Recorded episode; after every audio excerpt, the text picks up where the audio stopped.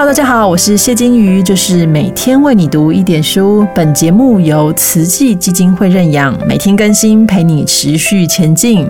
我自己是读历史系的。本来我在读大学的时候，觉得我应该可以读硕士、读博士，然后当教授。可是写硕士论文的时候，真的是卡太久了，我才发现说，糟糕，也许我不太适合这条路哦。那时候真的是非常心慌啊。我们今天邀请的来宾呢，也经历过这样的时刻。她是一位多才多艺的演员，也是我们的国片《海角七号》的女主角田中千惠。这篇文章来自她的散文集《四十人懂爱》。大家好，我是田中千惠。在疫情比较严重的这些日子，大家过得还好吗？我相信，应该有很多人最近过得比较辛苦。但是，为了能早日恢复平安的日常，我们还是保持好心情，一起对抗病毒哦。那么今天，我想跟大家分享的是。去年出版的我的处女散文书《四十人懂爱》里面的一篇文章，叫“只需要一点点的勇气”。希望这篇文章带给大家正能量。只需要一点点的勇气。我自从来到台湾以后，常常受到各媒体的采访。每次被问到自己的心路历程的时候，我常常会用到的字就是勇气。关于勇气，说的简单，但做的却有难度。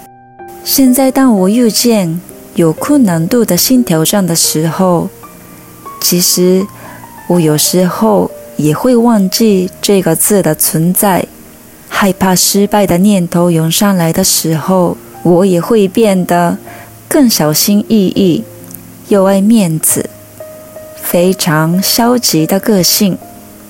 我记得在我四十年的人生里，第一次思考关于勇气，是在高中的时候。那时候，我有一个喜欢的同学，在上学的路上。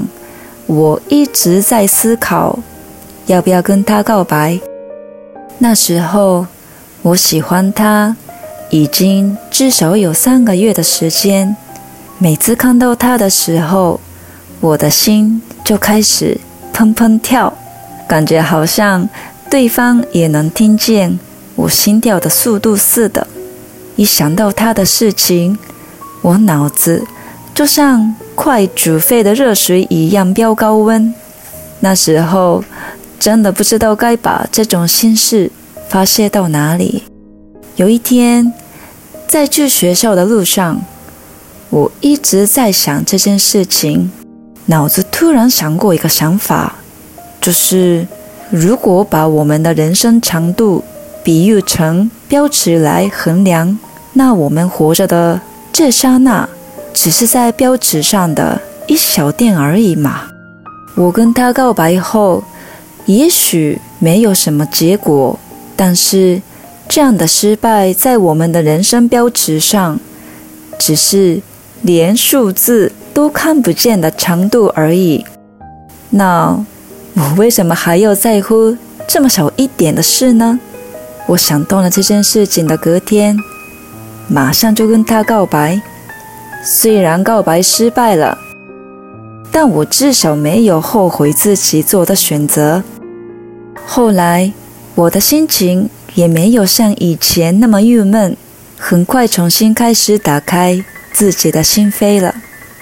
也许从某一个角度来看，我这样的关于勇气的哲学理论太幼稚。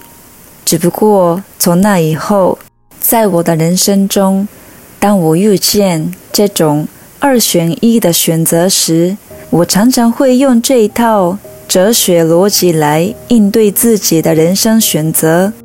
就像决定来台湾重新打拼自己的演艺事业的时候，也用上了这个标尺哲学理论。我认为比较容易能感受到这种需要勇气的情境，是我们。真的没有路可以退的时候吧。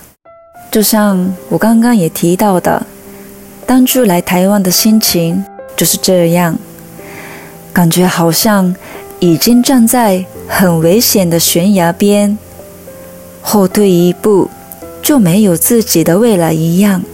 我想的可能比较极端，但那时候我的心情真的是这样，已经来到了不得不离开日本的阶段。不然的话，会无法看到自己想要的未来。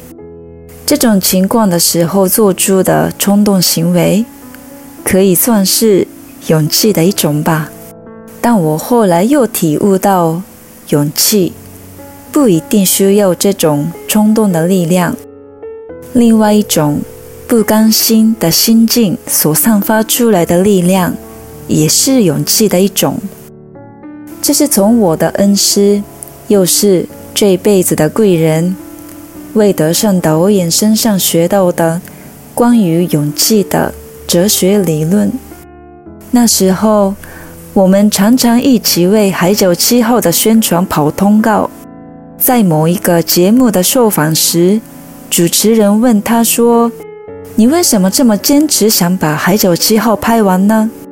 然后魏导的回答就是。因为我没有勇气放弃自己的梦想。那时候，魏斗遭遇的状况，就类似我当初离开日本来到台湾。如果他没有把这部电影好好拍完，他有可能也无法走上自己想要的未来。所以我当时听到他说的这句话，心里有了一种。